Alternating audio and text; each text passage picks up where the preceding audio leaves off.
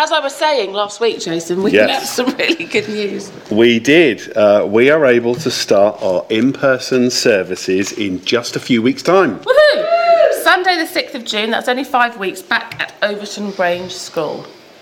And all of that is going to take some planning around social distancing and safety, and of course, figuring out how we move into the end of June when social distancing Yes. might have stopped.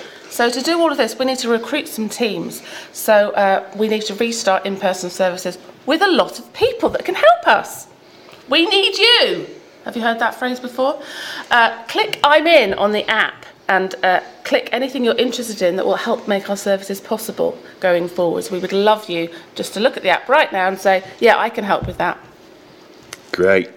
So um, I was supposed to just do this few seconds with Bev today and then go into Psalm 73, which was the talk schedule for today. But instead, as I was getting ready in to talk about in person services, I felt God give me something to share. So I'm going to share that with you now instead of Psalm 73, and we'll come back to Psalm 73 another time. Can I go now? Yes, Bye. you can go.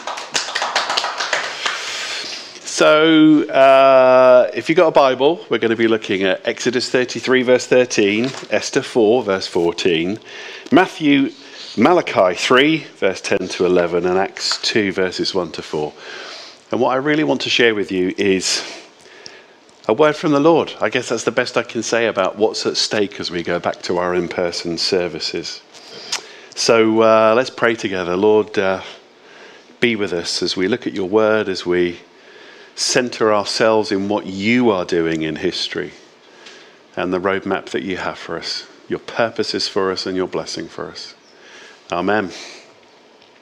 So, Exodus 33, verse 13.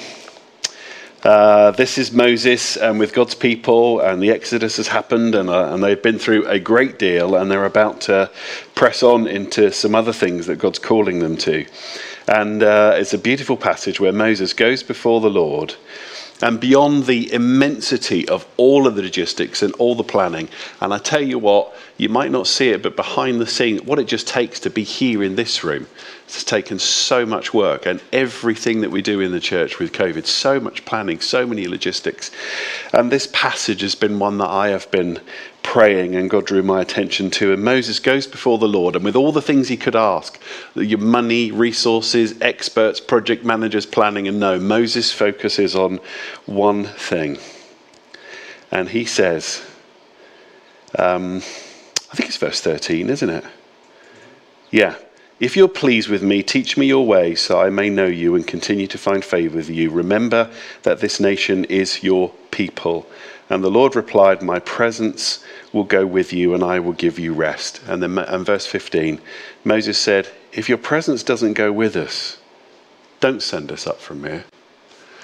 And you know what? That's what this comes down to. Lord, if your present does, presence after COVID doesn't go with us from online, where you are now, if your presence doesn't go with us, there's no point going anywhere. So that's the first thing I wanted to share with you why our in person services, they're more than planning and logistics and signing up for teams. There is something at stake as we return to in person meetings, and they're about the presence of God and our experience with Him.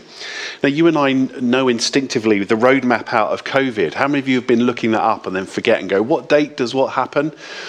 You actually don't really care about May the 17th. It's just a date, isn't it? What you really care about is what can I do now? Who can I meet with? Where can I connect with people? What would be different? It's what's possible. And we have this deep longing, don't we, to be connected, to eat, to share, to have our hair done and our nails done. There's been much joy in my house and my family about hair and nails. And we want to be remembered. The word remember literally means to be rem- remembered to, joined to. We want to be remembered to family and friends and loved ones. I've got friends I haven't seen for years who, because of COVID, have gone, Why have we never met up for years? That desire is not just to meet my daughter who's half a mile away, but we're going to drive across country and reconnect with friends who we could have connected with before COVID. We know that sense of connection and belonging that we're desperate for. And you know what? It's the same with the body of Christ. It's the same with the body of Jesus. Hugs, laughter, touch, tears, smiles, all the things that we have with proximity and presence. And it's why the church in history risked gathering together despite torture and persecution because of what it meant to be together. And that's why we're restarting our in person services. Not just because we can, not because we have a roadmap with planning and events, but we're meeting in person to worship our Creator, to receive His word, gather as His people, and ask for His presence to come upon us and go with us. And He'll bring healing and deliverance and hope and faith and freedom. So when we say to you, please click the I'm in, you're not just clicking to sign up, I'm in on a rota. Who gives a monkeys about that? Nobody. What you're really doing is signing, clicking as an act of worship and saying, I'm in. I want the presence of God to go with us. Second thing about vision, second of three. I think I held up four fingers then, didn't I? Second of second of three. Esther 4, verse 14. Some of you will know this story, and this verse in particular has been used throughout uh, history and, and, church history. Um, and uh, there's a story, we haven't got time for the story of Esther and Mordecai, but Mordecai speaking to Esther If you remain silent at this time, relief and deliverance for the Jews will arise from another place. But you and your families, you and your father's family will perish. And who knows? But you have come to your royal position for such a time as this. This little phrase, for such a time as this, has been used from this context through history to mean something far beyond this story. In this story, Esther is in a position, and Mordecai reminds her and says, Do you know what? If you don't participate in what God's doing, He'll do it with somebody else. He will. But you will miss out on this yourself. But maybe God has you where you are right now for such a time as this. And that phrase came to mind as I was praying that we are at a particular time. We are not at a time in history where God is confused that the pandemic happened. We are not at a time in history where Boris Johnson is in control of our lives or various professors on the TV. It can feel like it sometimes. But something else is at stake about this moment and time. For such a time as this, what is God inviting us into? So many of you will know it's just over a hundred years since the last pandemic, a flu. It was called the Spanish flu. It, that's the last time our global world was shut down and churches were not able to meet in person. And one of the things that we can do is we can look back. They didn't have the internet then, but we can look back, and I have. What did God's people do then when they couldn't meet in person to continue to be God's people? And you know what? It's quite staggering what the Christians did at the time. They printed up their Sunday talks and delivered them to people's houses in the church so they could continue to, to listen to what God might be saying to them. They printed up Bible study notes, and families started to do Bible studies together in their homes in ways they'd never done before. And they continued to give and care for the poor because they knew, like we always have said, that our church is more than a Sunday service. But it's a very important part of what we do. And you know what? This last year, I'm going to say it again, it has been staggering what we have done together as a church in this last year. If you pull up the app on your phone and flick through it and see the things that we have done as God's people for his mission and his kingdom, doing our Sundays here online, our small groups with more people than ever taking part in them all our community projects and ministry to the poor we have continued to do. They've had to be different and change, and that took a lot of work. We have given more money away as a church than we have ever done before, and done that in mission and opportunity and ministry to the poor. And then we have so many new things our bereavement group, our we have the wellbeing group that's just started, the things we're doing with Hong Kongers arriving in Sutton, powerful conversations, prayer, prophecy, flourish, women's things. That's what we have been doing with God and the Holy Spirit just these last few months. And you know what? God sees that. He sees that moment, and he's like in 1918, he saw his church.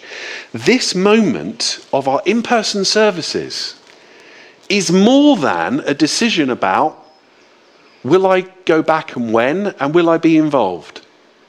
It is so far above that and bigger than that.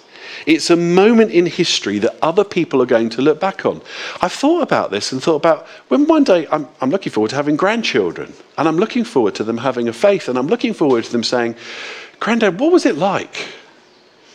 The great pandemic of 2020. And I'll tell them all those things I told you. And I'll tell them what the church did, and I'll tell them what disciples and followers of Jesus did together. And at this moment, Grandad, what was it like when COVID finished? Oh, it was glorious. God's people gathered together. Heaven was open. The Spirit was poured out. People came to faith. The investment that God's people had made in their disconnection, God blessed and watered.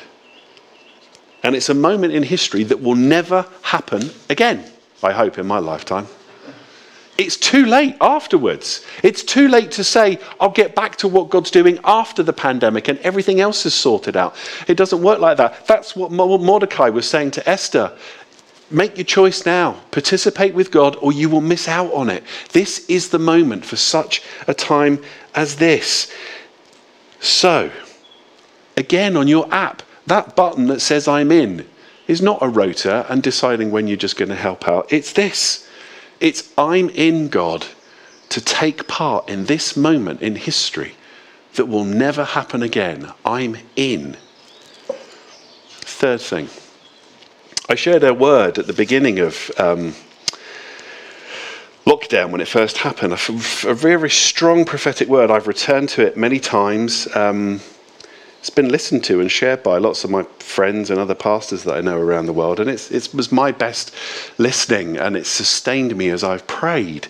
And it was about a backdraft. Um, and the passage I want to read to you is Malachi 3, verse 10 to 11. Now, this passage is specifically about giving, but it's also, I've also felt God highlight this. It's more ab- about than just money. Um, so, verse 10 Bring the whole tithe into the storehouse, that there may be food in my house. Test me in this, says the Lord Almighty, and see if I will not throw open the floodgates of heaven and pour out so much blessing that there will not be room enough to store it. Um, other translations the word there says floodgate, but many of you will know the other translations, if you've had it read any, like the ESV or the NLT, say God, talk about opening the windows of heaven. But basically, in the original language there, in the Aramaic, it's the idea that God says, if we, you and I, at the most testing of times in history, trust God Give him our money, give him our time, give him our service. He promises, he says, Test me. I will open the windows of heaven, the floodgates of heaven, the windows of heaven, and I will bless you. Now, that metaphor um, at the beginning of the pandemic, this word and picture that I had that I felt God gave me was the idea of a backdraft. And, and look, you can look this up on Google and see how it happens. If there is a fire in a room that has all the doors and windows closed, eventually all the oxygen is used up in the room but the fire doesn't go out completely. Everything starts to smolder and it actually becomes superheated. Firemen know that the, one of the most dangerous things that they do, you've probably seen it in the movies, and they'll put their hand on the doors or the handles just in the movies. And it's like because they can tell if the room is in danger because it's superheated. Because the most dangerous thing to do then is to let air in because that superheated room suddenly will not just burst back into fire, but it literally explodes. Woof! Have a Google on YouTube and look up backdrafts. It's dramatic. And I, the word I felt was, I felt God said that He was going to let the devil for a while close the doors and the windows of the church as he tried to suffocate it. And He has been. Some of you, maybe the feeling you've got like is, I'm, I'm on my last breath. How long? Some of your friends, maybe you feel like they have suffocated in their faith.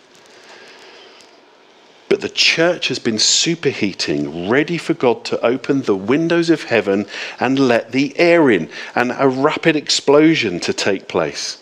So, June the 6th, I don't know what you'll be doing on June the 6th, but I'm not signing up to be on a rota and turn up at a school. I'm going to go to Overton Grange to open the windows of heaven and let the air in, let the oxygen in. What does that? Well, so uh, for you, again, on the app, if you click I'm in, you're clicking. I'm, I want to open the windows of heaven. It's like a remote control for it. Lord, I'm in. Open the windows of heaven. Press it. Bluetooth it to Overton. Open it. Instead of going, am I just going to, am I going to volunteer? Aren't I? Maybe it works like this. Acts of service, as Malachi told us, acts of giving are what open the windows of heaven, and God says, Test me. God doesn't say, Wait till it's all over. Test me this summer and see what I do. So if you sign up to be on the welcome team, you're not on the welcome team. In fact, every time you open that door and let people in, you are letting in the oxygen of heaven. Set up and set down team. You might think, well, I'm putting staging up and I'm putting chairs out in the hall. No, you're opening the windows of heaven. Every chair that you put down, pray that the oxygen of heaven would fall upon it and God would bless that person.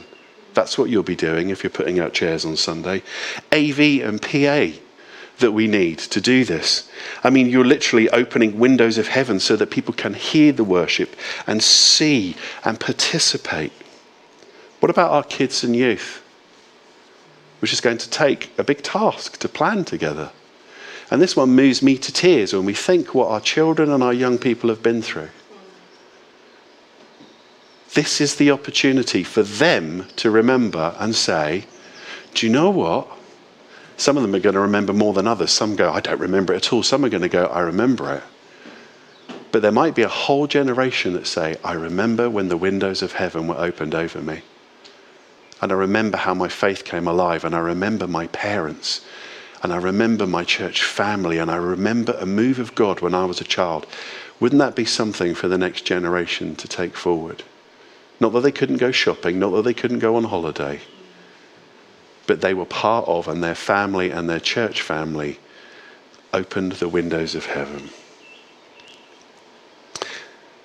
So, last passage to sum all this up Acts 2, verses 1 to 2. Acts 2. So the disciples after having been scattered and Jesus' death and his resurrection, and they're all thinking, what do we do? and they did what Christians have done at every point in history. The ones that have wanted to meet with God, they have regrouped together and gathered together and prayed and said, God, what's next? What do you want to do? We are waiting for you. And in Acts 2, verses 1 to 2, when the day of Pentecost came, they were all together in one place. When the day of Pentecost came, they were all together at Overton Grange when suddenly a sound like a blowing violent wind came from heaven and filled the whole place that they were in. And they saw what seemed to be tongues of fire that separated and came to rest on them. And all of them were filled with the Holy Spirit That's what we're going back to in person services for. And I believe that God has something very, very special for us. The passages in Scripture that say, don't give up meeting together, the passages that talk about, don't grow weary in doing good, the passages that say to run the race and keep pressing into what God has for us. We have been doing that this last year. And here's a word for some of you who are hanging on by your nails and maybe you haven't watched this for weeks. God has blessing for you. Whether you have been at the back of crossing over the Red Sea or whether you've been at the front and excited, this is for you. God has something special for us. And we can learn from the disciples. And we have this promise from God for his presence and power, tongues of fire. Again, a fire, the backdraft. God is good. He has favor for us, power for us, presence for us, healing for us, hope for us. So, will you come and receive it yourself? And will you help make available to others? So, here's my summary for you. If you want to take the opportunity and experience this moment of what God is doing in history, click I'm in. If for such a time as this, you want to help God do what He has for others, click I'm in. If you want to open the windows heaven into your world and our wider world, click I'm in. And if you want to gather like the disciples after having been scattered and experience Pentecost, click I'm in. Amen.